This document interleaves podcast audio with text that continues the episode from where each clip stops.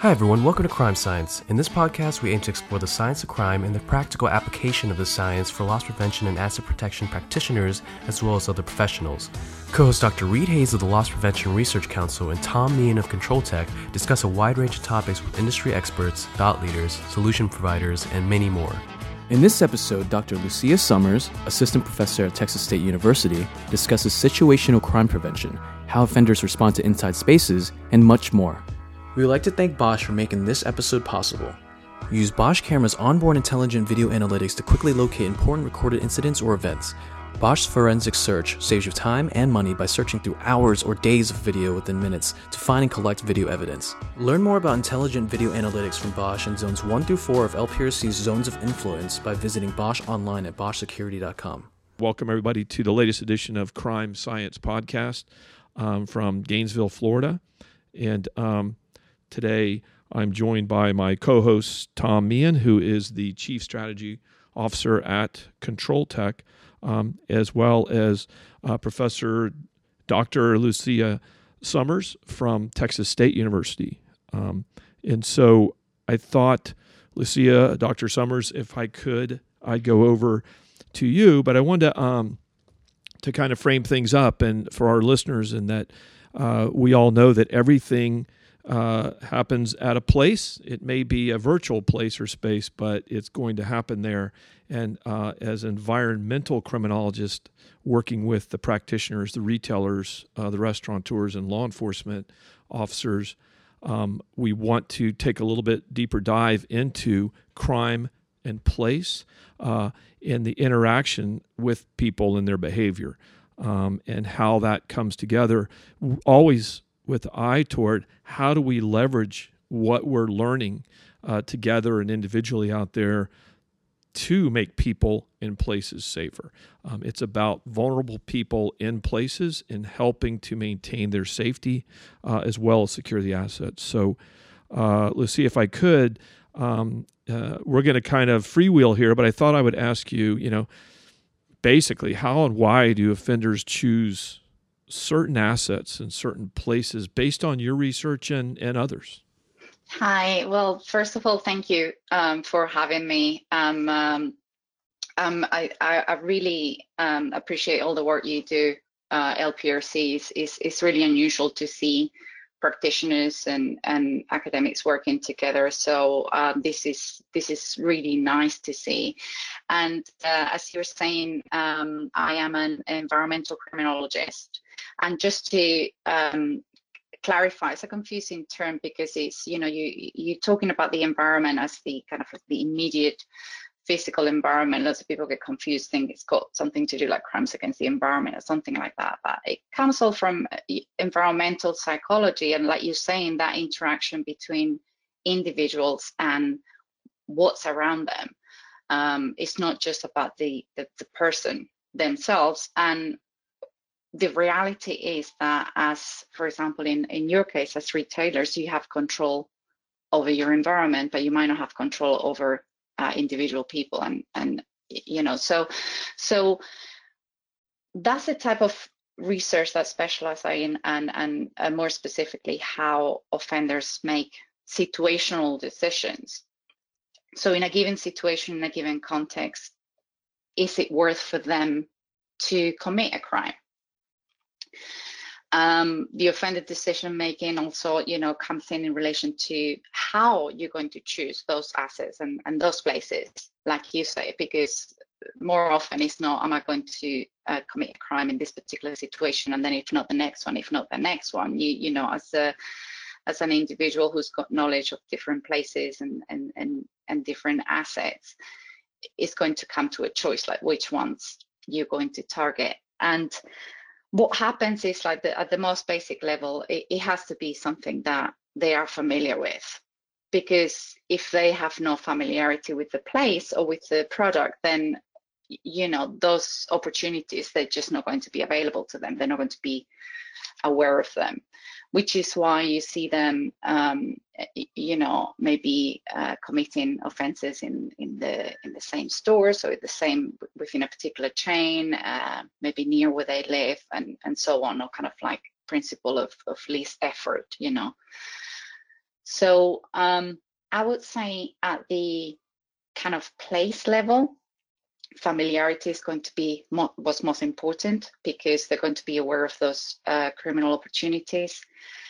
At the asset level, um, there's certain characteristics that are going to make a, a good target, um, so to speak. And there's things, you know, for example, like Ron Clarke's talks about um, craved items using that acronym. So you're going to look for something that is concealable, removable, available, valuable, enjoyable, and or disposable. So you see as retailers all the time like these hot products that they they kind of targeted um, more often, and it all makes sense. You know, it's all you know we, we use rational choice theory like to to try to understand offender decision making. If you think about it, it, it makes sense that they'll target um, those products, I suppose, in those places. That's good stuff, and I appreciate it as a good tee up.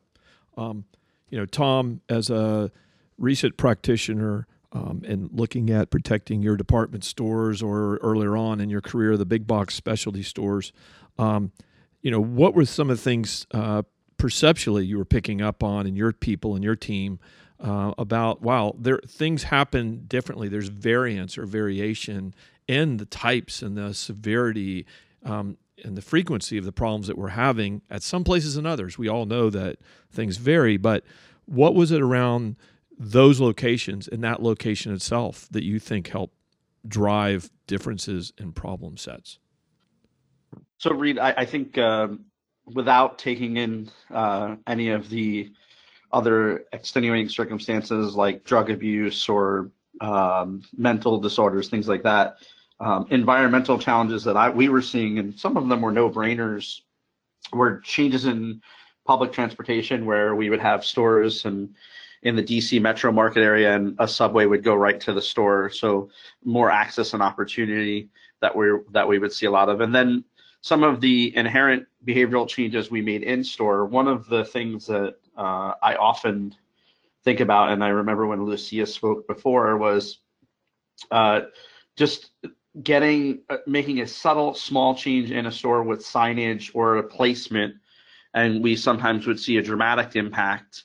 And then in other locations we would see no change doing the exact same thing. So um, i think as we went through uh, i'm very curious to some of the lucia's findings based on you know why, why certain people do certain things in some locations and uh, you know i know that's a, a loaded question but how come it works sometimes and how come it doesn't work other times.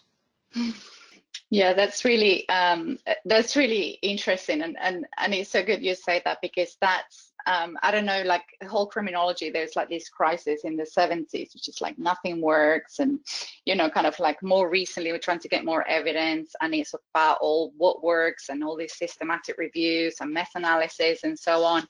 And very recently evaluation research that they kind of realized that that it's you know you you have variations. This is why you get some studies that show positive results and then a different study you try to replicate those findings and then you find something else.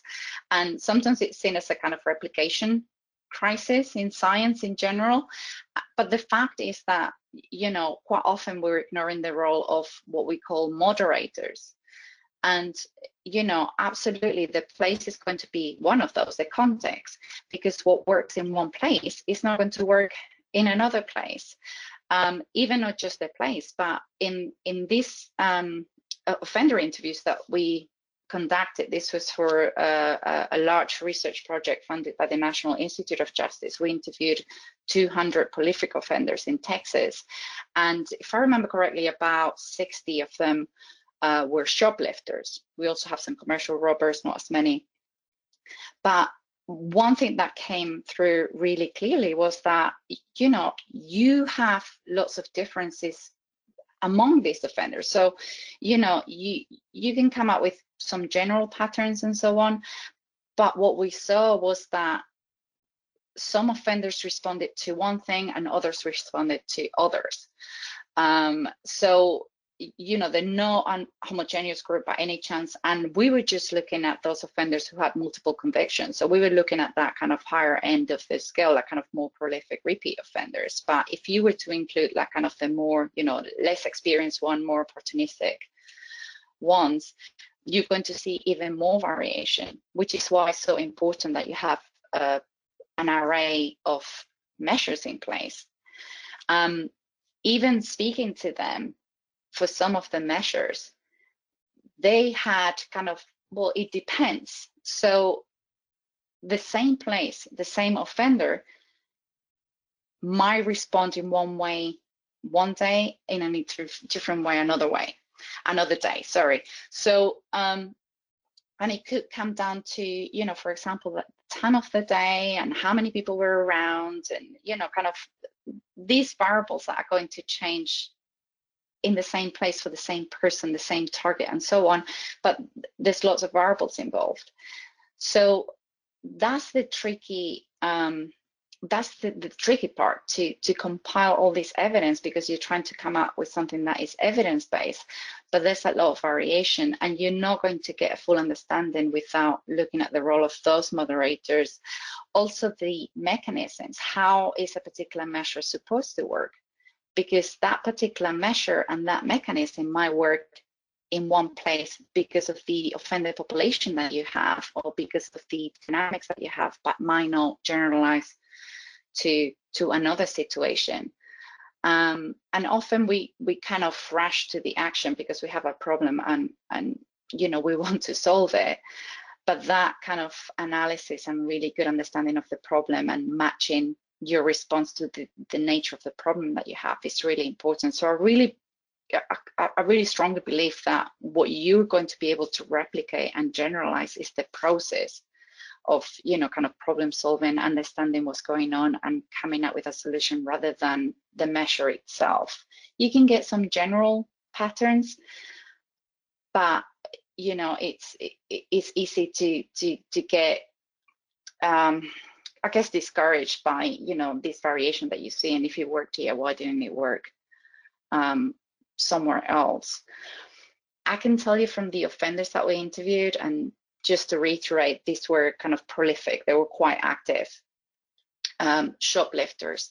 The thing that came through that was fairly consistent was the human factor.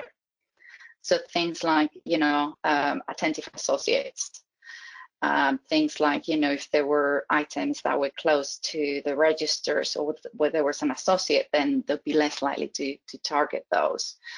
Um, when we asked about security guards, those were not seen as um, as maybe effective by some of the offenders, but something that they said was, well, if it's an off-duty police officer, they perceive those to to have greater powers and they'll be more deterred by those.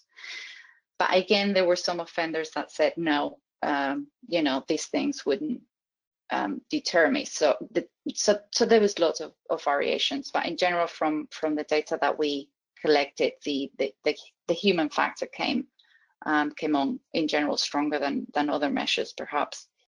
And it's interesting, uh, Lucia, what you're touching on is, of course, as you know, dosing, and uh, we're spending a lot of time with with our practitioners talking about it's really really not what you do, but uh, it's how you do it. And you mentioned ex- that example of dosing as far as uh, human uh, you know, place protectors like a security guard uh, who's a civilian. Are they armed or unarmed? What type of uniform are they standing or are they sitting? What do they, you know, what how capable do they look? And then, of course, versus say off-duty law enforcement. Um, so no, that's excellent. All of our interviews here with offenders is showing its capability. What's your intention and, and can you carry it out? Um, and their quick glance or some feedback they've gotten. That that's great, and I appreciate it Tom, for that that question. Um, I guess you know what are some other things, uh, you know, Dr. Summers, that the offenders that you all and others have talked to from your perspective. What are they noticing?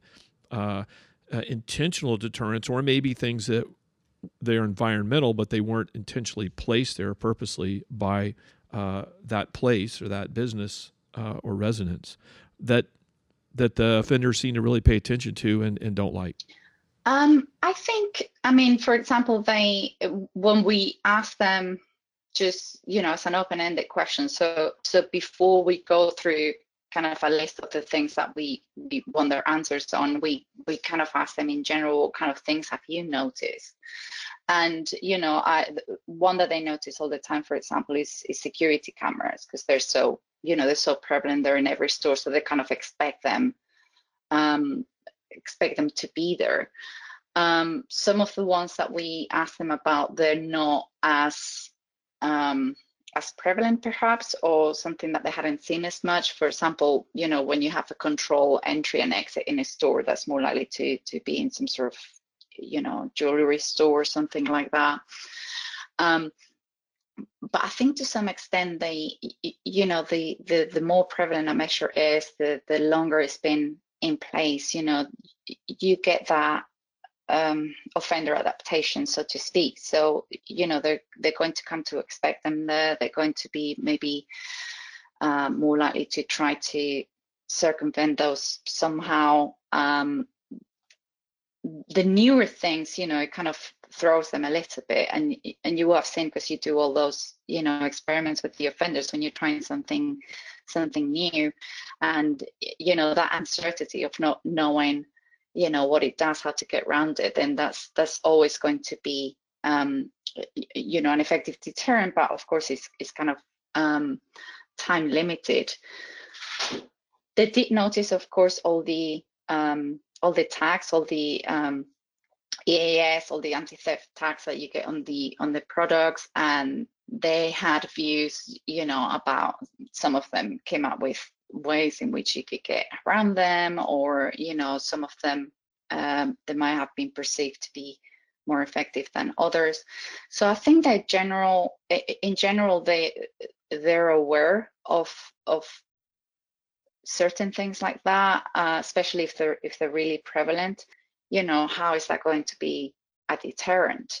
So you know, and again, that interacts with the type of offender you have. It's a drug using offender, they might be more desperate or they're not fully in their capacity, then they're going to be less likely to to notice it. So anything that you can do, especially for new um, measures that you're putting in place, then you know that's going to that's going to help with with that or you know um, when you have the labels that explain how something works because you know all other studies that you've done that um, explain that because they might not understand how it works. So of course it's not going to be um, it's not going to be a deterrent.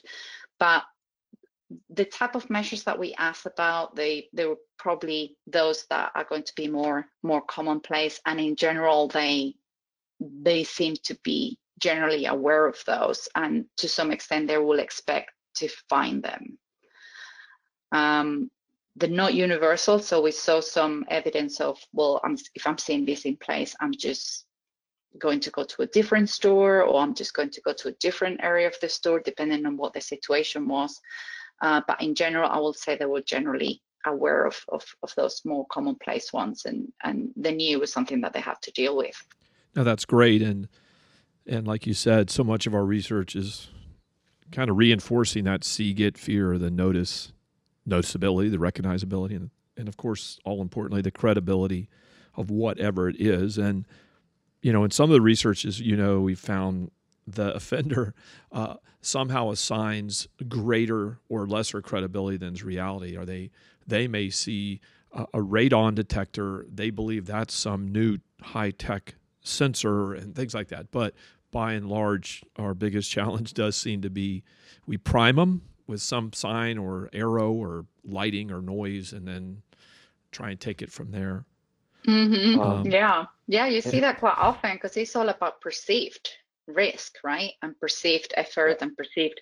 So if if you can give that perception, um, the the kind of other side of that is that sometimes some offenders they're going to be like, oh, maybe they're just bluffing. You know, if they see some signs about cameras, or even if they see cameras, they think, well, maybe they're not really. So some of them will underestimate that risk, but others will, you know, will overestimate it. So, you know, but you need to yeah, you need to provide that information and, and alert them to it because as you say, if you don't even notice it in the, in the first place, then, you know, your chances of deterring them is going to be nil. That's great. You know, one I had a quick question. Um, we talk a lot about, as you know, theory uh, or logic models or frameworks. Um, can you tell us a little bit about why and how you leverage some of our opportunity theories that we've got available um, in your work? Well, the the most obvious one, these are all theories, like you say, opportunity theories. They all inform um, environmental criminology, and I guess the most obvious one is, um, uh, you know, rational choice perspective. And there's different kind of variations of of this theory. The one I'm referring to is is Cornish and Clarke, um, is the evidence, uh, sorry, the emphasis on effort, risk, and reward. So how hard it is to commit this particular offense, how risky is it, and how do those two weigh against the anticipated reward. And like we were saying, it all comes down to perception, right? So an offender is going to make decisions right uh, based on what they are perceiving um, uh, the situation to be. So that so they kind of um, they're going to be doing this uh, assessment. It's not going to be, of course, like a perfect rational, um, you know, decision or or or assessment because it's based on the information that is available to them, um, on how they're perceiving it and so on. But that framework is really helpful because it informs what we refer to as situational crime prevention. So how can we modify the environment of the situation so that we're increasing that effort, increasing that risk to the offender, and reducing the rewards. Um, there's actually other categories the situational crime prevention that got um, added on later on, but kind of from that original framework, those were the three areas where you uh, you, you were being focused. Um, now, shoplifting is a really um, interesting one. It's a really interesting uh, type of crime to try to prevent with situational crime prevention because any other type, any other type of crime, um, for example, if you're trying to uh, prevent uh, vehicle crime, you know, increasing the effort is going to be a very effective means because all you have to do is just lock the car you know, you'd be surprised how many, what proportion of the auto thefts there because someone left the car unlocked. Uh, and that's easy enough because I'm the only person who needs to access the car. Now, in the context of retail and preventing shoplifting, that's a lot more complicated because you're trying to prevent a potential shoplifter from stealing the item while not stopping a potential customer from accessing that same item. So, you know, if you engage too much in effort increasing measures, then you run the risk of, um, uh, you know, reducing sales as well. So that's where, you know, technology and, and you know, can, can maybe um, be really helpful in, in, in trying to um, implement type of measure that is going to affect one but not the other. But all that type of um, intervention is going to be grounded, as I say, on, on national rational choice perspective. The other one that is also helpful is a routine activity uh, theory, um, and, and that's Cohen and Felson. Um, what that theory says, it's it, it was kind of groundbreaking because up until that point, all the theories on criminology, they were all about the the offender the criminal and trying to explain why someone was a criminal and the next person wasn't. What routine activity theory did was to expand that to the whole crime event. And they're saying, look, for, for a crime to happen, it's all about opportunity. Three things need to come together in place and in time. You need, yes, you need a motivated offender, but you also need a suitable target and you need the absence of a capable guardian. If one of those elements is not there, then the crime is not going to happen. So that was quite helpful because you're saying, you know, if if we can't do anything about the offender, you know, like we can't rehabilitate them or prevent them from becoming criminals in the first place and so on, there's still other things that we could do. Um, and because of the space and time intersection, that theory is helpful because it, it, it kind of highlights that temporal um, aspect as well. So for example, in our interviews, it was quite common for the offenders to, to talk about the, the best time of the day or of the week to go to a store and, you know, and steal some items from the store. Um, so because if it's really busy, you know, those associates that might be attentive and kind of guarded against the shoplifting, they're kind of totally overwhelmed dealing with the customers, they're not going to be able to be those capable guardians that they could have been another time.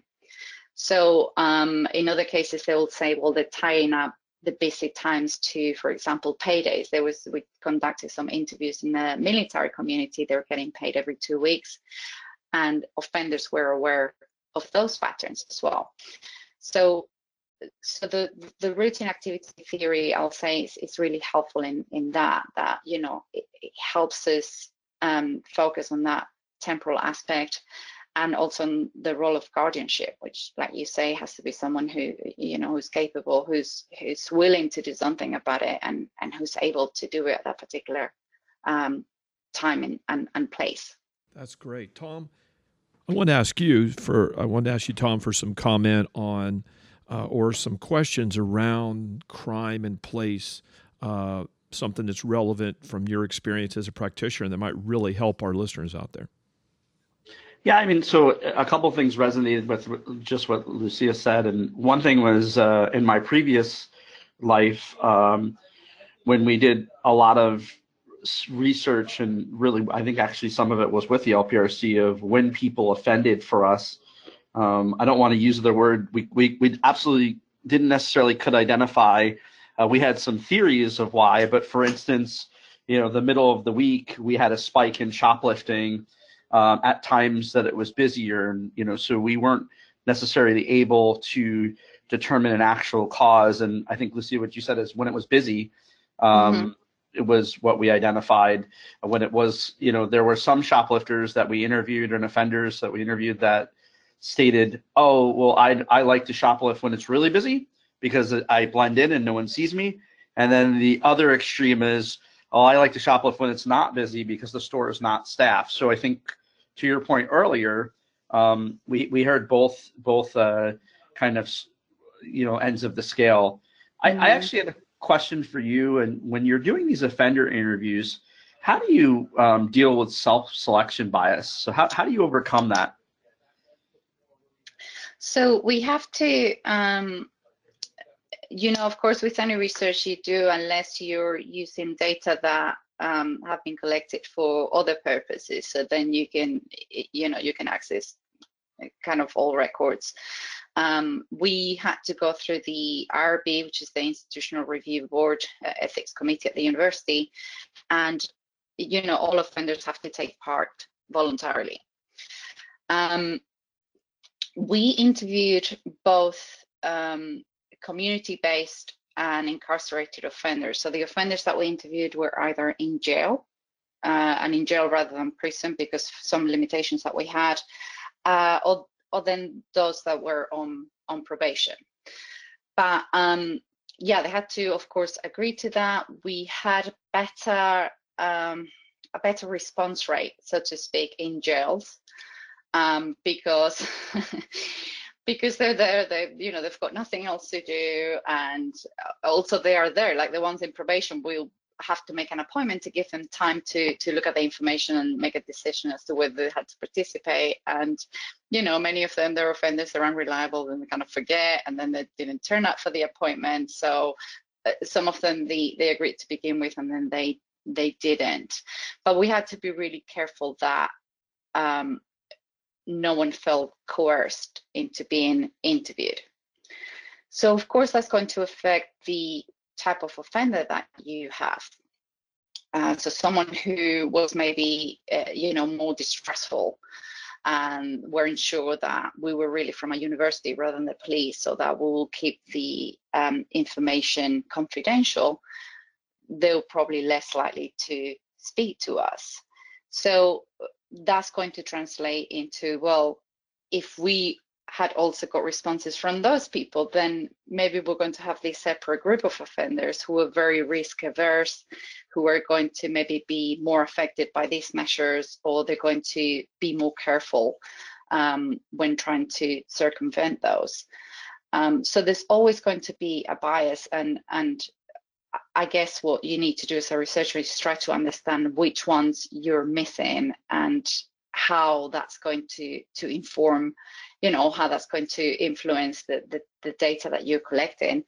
Um, some people get concerned because they say well if if you're only interviewing those that have been apprehended you know that's going to be different from someone an offender who's never been caught for example right um, and i would say well you know, for the type of offender that we were interested in, the prolific offender, I would say that's still quite a successful offender because, you know, they might only be caught for like one in a hundred of offenses that they make. So, you know, I would say that's a more successful offender than someone who has never been caught, but they've only committed, you know, a handful of offenses. So again, you know, those are the, their considerations in relation to, to, to that as well. And and you know, there's going to be, like I was saying, you know, a, a, they're a really heterogeneous group. There's going to be lots of differences. Um, the type of information that we were looking at, it was almost more about the process and you know more about the how or the why so in a sense you know, you will say, well, in general, how many responded to this and how many responded to that? And I would say for that type of finding, you have to be more careful because, like you say, you know, the, the finding is going to be biased by, by the the actual sample that we use. But when it comes to how, how they'll get around a particular measure or why something will be more of than others, then that's kind of information that is still going to be useful regardless of whoever is coming from. Yeah, I I I know that in uh, when we interviewed offenders in in store for organized retail crime, clearly very different. We don't have a review, a peer reviewer, people looking at it, but mm-hmm. I found um, a lot of offenders would that wanted to talk about it were boasting, and you could almost mm-hmm. through an, an, interview identify that they were embellishing quite a bit. They were proud of mm-hmm what they did. So I always am curious when you're talking to a group of offenders how you handle that self selection. Like, I want to talk to you. So what's the benefit? So I think that that was very helpful. And then I had one other question, which is uh, really related to research methods. And I know that you've done some research in the US and outside the US. Is the methodology the same? Does it differ when you go to the UK uh, in the US, or you know what changes, if anything? I think the methods are kind of largely universal. What's going to change is in, in terms of, for example, access to um, to the data and to your participants. Um, so those processes are going to be um, are going to be quite different from from one country to to the next. So you know, for example, in the UK, we did some offender interviews as well, uh, not specific to uh, retail uh, crime, but there were some um, you know some procedures that you have to follow depending on you know where the prisons were if there was more than one region and and so on. Uh, you also have an ethics committee at the university and those rules are kind of very um, they're kind of similar the kind of uh, principles that they'll, they'll they'll go with. But in terms of research methods um, i will say that they're very they're, they're very very similar in terms of the, the, the techniques that you will use you know when you're interviewing or when you're analyzing data and, and so on is the is the data access that that will be different. Um, what changes i think is how likely it is that you're going to get for example practitioners and academics working together and how likely that is. So I can tell you, for example, in Spain, where I'm from uh, originally, you know, research is not um, given the the resources that um, that you have here or or in the UK. It's not going to be as likely to to see that type of collaboration. Whereas, for example, in the UK, and and you know, they're trying to do a little bit of work uh, that way. For example, Jill Dando Institute, where I used to work at, at UCL, they they do some work more kind of pragmatic with with retailers. Um, I'm not aware of anything like LPRC in the UK or anywhere else in Europe, and um, and that's something that maybe we can you guys can set up a satellite with some university there because it, it's really helpful to to have that framework that you have where you're all working together because academics don't know what questions to ask that are going to be relevant you know uh, they don't have access to the data you know maybe practitioners can benefit from you know all the knowledge that academics have and it's just you know when you, when you're doing that work together is when you're really going to come up with something that is going to be useful that is going to be you know well conducted and so on so and and by the way uh, lucia we had a, a, detective chief inspector over here from the Met and um, she is heading up or now i guess her colleague the uh, national business crime center that's uh, i guess a uk wide um, entity um, through the home office, and I guess they they are expressing strong interest in what you suggested. So you know, stay tuned. We'll see. Um, and we are uh, working with our Australian and New Zealand colleagues as we speak, and of course, quite a bit in Canada. Um, so, I, I, wanted to ask you, um, you know, what are you know you've you've been here, you've worked with us a little bit at the LPRC and uh, with some of the practitioners and, and the solution partners out there. Uh, in addition to all your extensive research and experience, you know what is there anything that comes to mind or some things that come to mind? I know before the podcast, uh, we talked a little bit, and you mentioned, of course, uh, a phenomenon that we are very interested in and using uh, for anti violence, like robbery, uh, particularly in the Baltimore area, as we do research uh, on repeats and so forth. Can you maybe talk a little bit about that and help the practitioner understand some of those phenomena? So, the um, uh, repeat uh, victimization and, and repeat offending, um, it, it, it's, it all relates to the idea of familiarity to the offender and how offender uh, how offenders are going to be targeting their um, you know their the, the, the assets or the places that they're going to be um, uh, victimizing. And and the idea is that um, you have that concentration. It's kind of this Pareto law, it's like 80 and 20. So, you know, you've got 20% of the offenders are committing 80% of the crime. 20% of the stores or the assets are uh, are the ones that are stealing 80% of the time and so on. And if you try to predict victimization, prior victimization is going to be the most reliable uh, uh, predictor. So you can have the same store being victimized again for for a number of reasons because like i was saying one the offender is familiar with it so they know what to expect and know how to get around different measures and so on. Um, or it could be because you know they uh, there's something that they didn't get around to do while they were there they became aware of other opportunities and so on and then they're they're, they're coming back to to to finish the job so to speak. But you also get near repeats uh, which is they're not targeting exactly the same uh, place or the same item, but they're targeting an item or a place that is nearby. And again, this is because of this familiarity. While victimizing the first target, they gain familiarity with nearby ones. Sometimes you get a a spatial temporal cluster. So you get this near repeat phenomenon where you have a number of uh, crimes happening nearby and close together, as in a, you know, kind of like a cluster or like kind of spurt of, of activity. Um, sometimes they're going to be more spread out in time. And the other one that um, we observe in crime in general, but it's, it's very um, relevant to retail crime, is virtual repeats. And that's when you're going to see a particular place targeted, not because it's nearby, not because it's been targeted before, but because it's very similar to the one that was originally victimized, even if it's further away. So if you have a chain and they have a similar layout, uh, they have the same procedures and so on, you know, an offender might be more likely to choose that, even if they've never been to that particular store, just because they've, you know, kind of um, they've been active in stores from from the same chain.